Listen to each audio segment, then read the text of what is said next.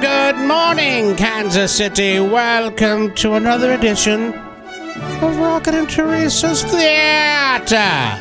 Here's what we are playing for today. A family four pack of tickets to watch Casey Curran take on the Chicago Red Stars on April 24th. Lights, camera, action. Friends, don't lie! I'm not lying. Shut up and Lego my ego and make out with me on this middle school dance floor. and scene.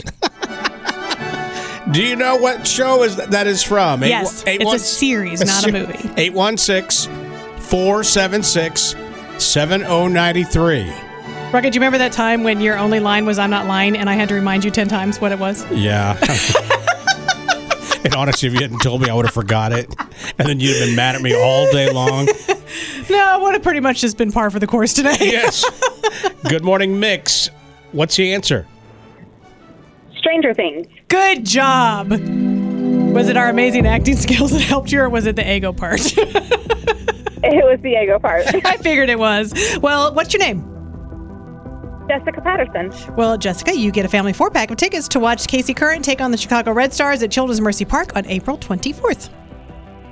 Wow, thank you so much. Thanks for being so amazing today. Oh, thank That you. was- hey, did you watch the new trailer for it? I have not.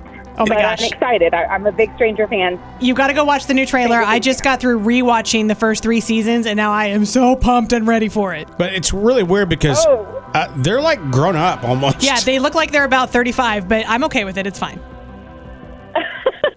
Well, I cannot wait. Thanks for getting me pumped up about that. It's Rocket and Teresa on Mix 93.3.